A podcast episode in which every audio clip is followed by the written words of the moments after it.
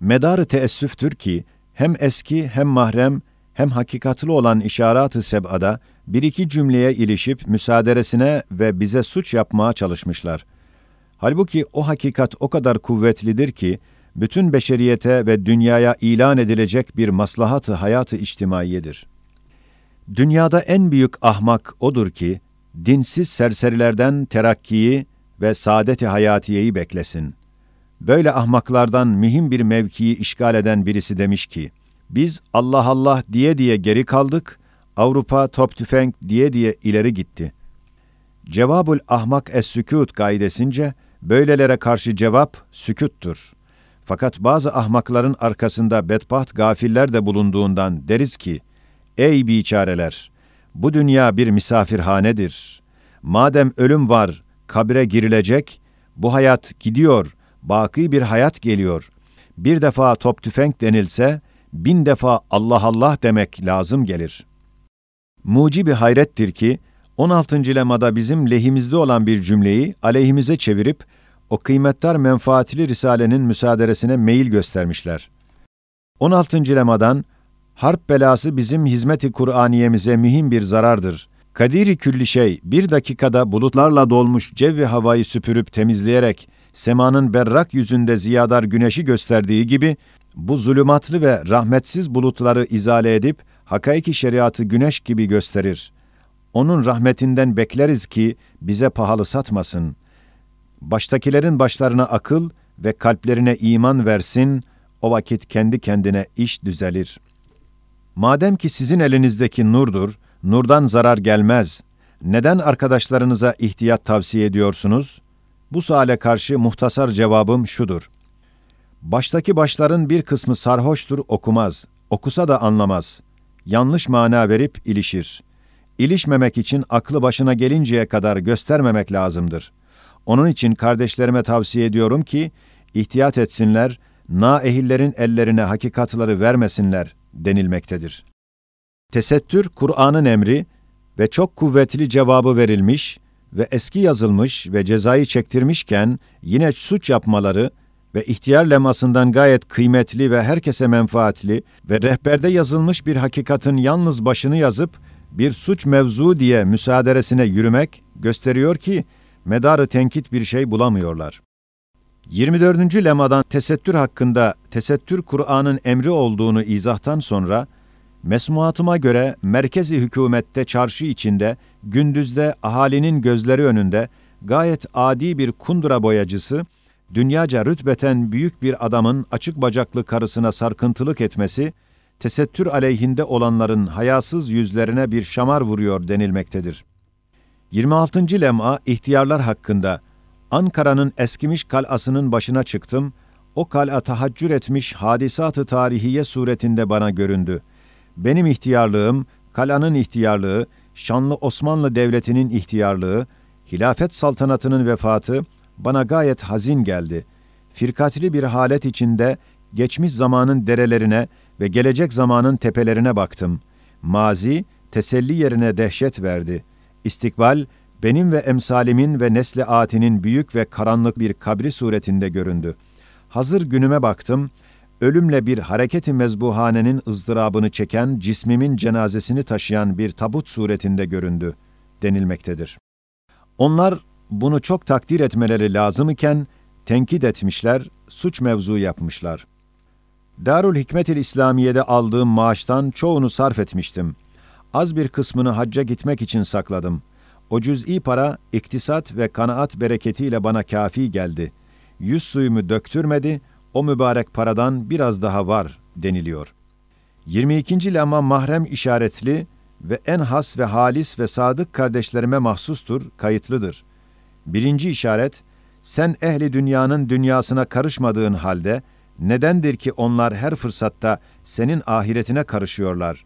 Bu suale cevap verecek Isparta vilayetinin hükümeti ve bu vilayetin milletidir. Şefkati imaniyeden gelen bu masumane ve halisane ve hayretkerane ümit ve arzu ve temenniyi bir suç tevehhüm edenler elbette kendileri suçludurlar. Said imzalı bir mektupta 7 yaşından 10 yaşına kadar masum çocuklar faytonla gezdiğim vakit Beni görünce koşuşup ellerime sarılmalarının hikmeti nedir diye hayret ediyordum. Birden ihtar edildi ki, küçük masumlar taifesi bir hissi kablel vuku ile Risale-i Nur'la saadet bulacaklarını ve tehlike-i maneviyelerden kurtulacaklarını hissettiklerini anladım denmektedir. Bu fıkra başta lehimde ve ahirde bir arzu ve bir temenni iken suç saymak insaftan hariçtir.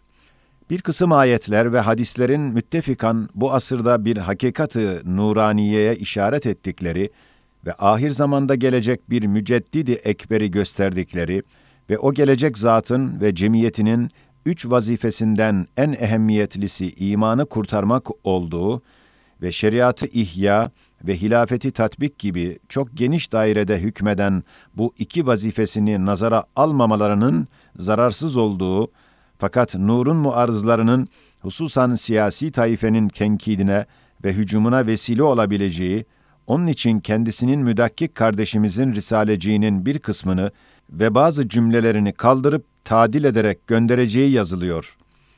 Said Nursi imzalı bir mektupta, Darül Fünun'a inkılap eden Harbiye Nezaretinin kapısındaki İnna fetahna leke fethan mubina ve yansurakallahu nasran aziza hattı Kur'ani'nin üzeri mermer taşlarla kapatılmışken, meydana çıkarılması şimdi yeniden hattı Kur'aniye bir numune-i müsaade ve Risale-i Nur'un takip ettiği maksadına bir vesile ve üniversitenin bir nur medresesi olmasına işaret olarak gösterilmektedir.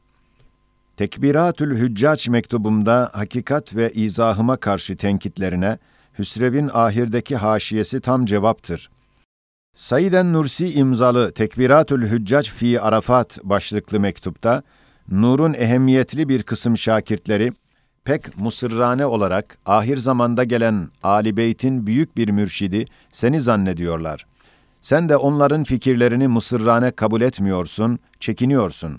Bu bir tezattır. Hallini isteriz diye sormaları sebebiyle onlara cevap olmak üzere bundan sonra gelecek Mehdi Resul'ün temsil ettiği kutsi cemaatin şahs-ı manevisinin üç vazifesi olduğu, bunların imanı kurtarmak, Hilafeti Muhammediye aleyhissalatu vesselam ünvanı ile şair-i İslamiye'yi ihya etmek ve inkılabat-ı zamaniye ile çok ahkam-ı Kur'aniyenin ve şeriat-ı Muhammediye'nin aleyhissalatu vesselam kanunlarının bir derece tatile uğramasıyla o zat bu vazifeyi uzmayı yapmaya çalışır. Nur şakirtleri birinci vazifeyi tamamıyla Risale-i Nur'da gördüklerinden, ikinci, üçüncü vazifeleri de buna nispeten ikinci, üçüncü derecededir diye Risale-i Nur'un şahs-ı manevisini haklı olarak bir nevi Mehdi telakki ediyorlar. Bir kısmı o şahs-ı manevinin bir mümessili olan biçare tercümanını zannettiklerinden bazen o ismi ona da veriyorlar. Hatta evliyanın bir kısmı kerameti gaybiyelerinde Risale-i Nur'u aynı o ahir zamanın hidayet edicisi olduğu bu tahkikatla tevil ile anlaşılır diyorlar. İki noktada bir iltibas var, tevil lazımdır. Birincisi, ahirde iki vazife, gerçi hakikat noktasında birinci vazife derecesinde değiller. Fakat hilafeti Muhammediye aleyhissalatu vesselam ve ittihad-ı İslam avamda ve ehli siyasette hususan bu asrın efkarında o birinci vazifeden bin derece geniş görünüyor. Gerçi her asırda hidayet edici bir nevi Mehdi ve Müceddit geliyor ve gelmiş. Fakat her biri üç vazifeden birisini bir cihette yapması itibariyle ahir zamanın büyük Mehdisi ünvanını almamışlar. İkincisi, ahir zamanın o büyük şahsı Ali Beyt'ten olacak Gerçi manen ben Hazreti Ali'nin radıyallahu an bir veledi manevisi hükmündeyim.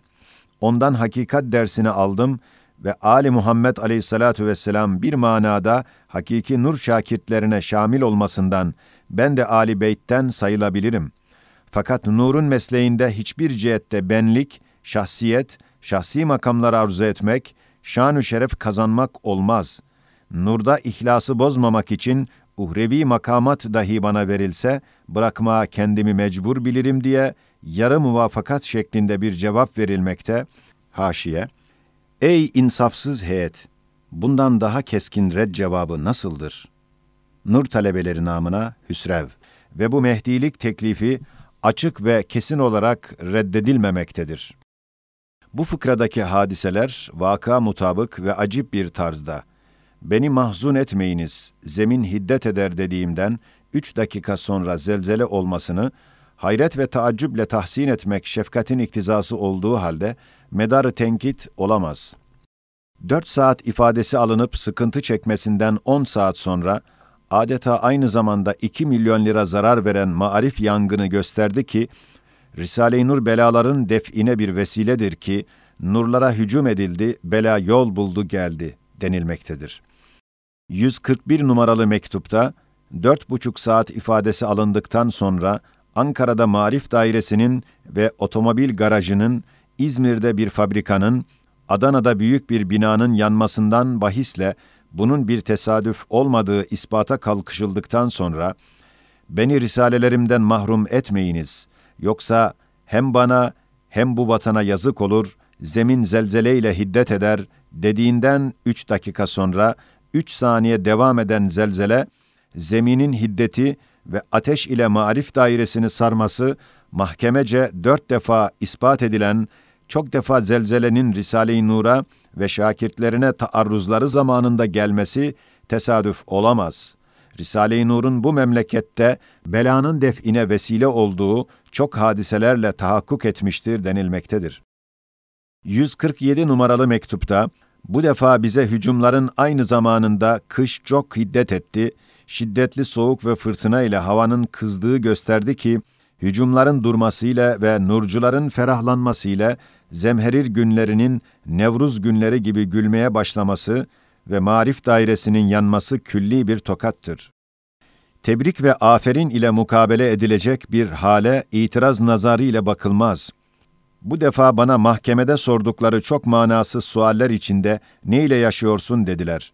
Dedim ki, iktisat bereketiyle, bir vakit Isparta'da bir Ramazan'da bir ekmek, bir kilo torba yoğurdu, bir kilo pirinç ile yaşayan bir adam, maişet için dünyaya tenezzül etmez ve hediyeyi de kabul etmeye mecbur olmaz dedim. Zübeyir'in mahkemede okuduğu müdafası gibi parlak metiyesi inşallah onları takdir ve tahsine sevk etmiş ki taaccüple kararnamede yazmışlar.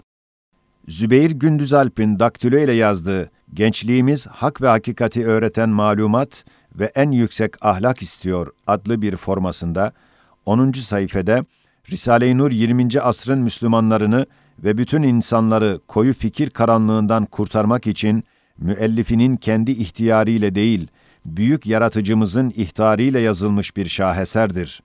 12. sayfede Risale-i Nur'a hizmet eden birisine denilse, Risale-i Nur yerine şu kitapları kopya et de Ford'un servetini sana vereyim, o Risale-i Nur satırlarından kaleminin ucunu bile kaldırmadan şöyle cevap verir. Dünya servet ve saltanatının hepsini verseniz kabul etmem. 15. sayfede, dürüst fikirli yazarlara bağlılığımızın derecesi yüz ise, Bediüzzaman gibi dünya ve ahiretimize rehberlik eden büyük bir şahsiyete bir kentrilyondur, sonsuzdur.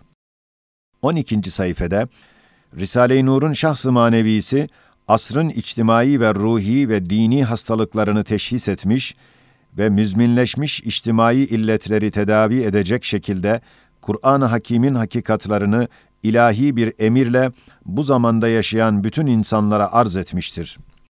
44. sayfede Bediüzzaman bu risaleleri bir sene okuyan bu zamanın mühim bir alimi olabilir demiştir. Evet, öyledir. 54. sayfede Risale-i Nur okuyan hakimlerin isabetsiz karar verdikleri görülmüyor denilmektedir. Bu gelen parça tam lehimde ve aynı hakikat iken kararnamede suç mevzuları içine konulmamalıydı.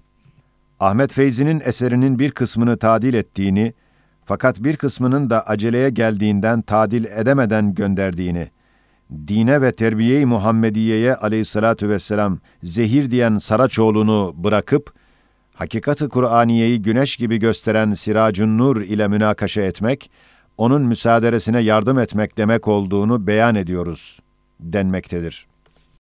Mahkemeye tarihsiz ibraz ettiği bir müdafasında neticeten kendisinin ve şakirtlerinin siyasetle iştigal etmediklerini, tecavüz olarak gösterilen yazıların mahrem olduklarını, vicdan ve tefekkür hürriyeti mevcut olduğunu bunların bazı kanunları tenkit mahiyetinde de görünse suç teşkil etmeyeceğini, ele alınan birçok risalelerin eskiden yazılmış olduğunu, bilirkişi tetkikatından geçerek zararsız bulunduklarının tespit olunduğunu, evvelce de Eskişehir Mahkemesi'nde bunlardan dolayı mahkumiyet kararı verildiği gibi, Denizli Mahkemesi'nde de beraat ettiklerini, artık bir daha aynı suçtan dolayı mahkeme edilmelerinin doğru olmadığını, kendisinin ve gerekse Nur şakirtlerinin şimdiye kadar asayişi bozacak hareketlerde bulunmadıklarını, beşinci şuada isim tasrih etmemesine ve maksadının sadece ihbardan ibaret olmasına göre bunların da bir suç teşkil etmeyeceğini ileri sürerek savunmuştur. Bu numunelere daha kıyas edilsin. Said Nursi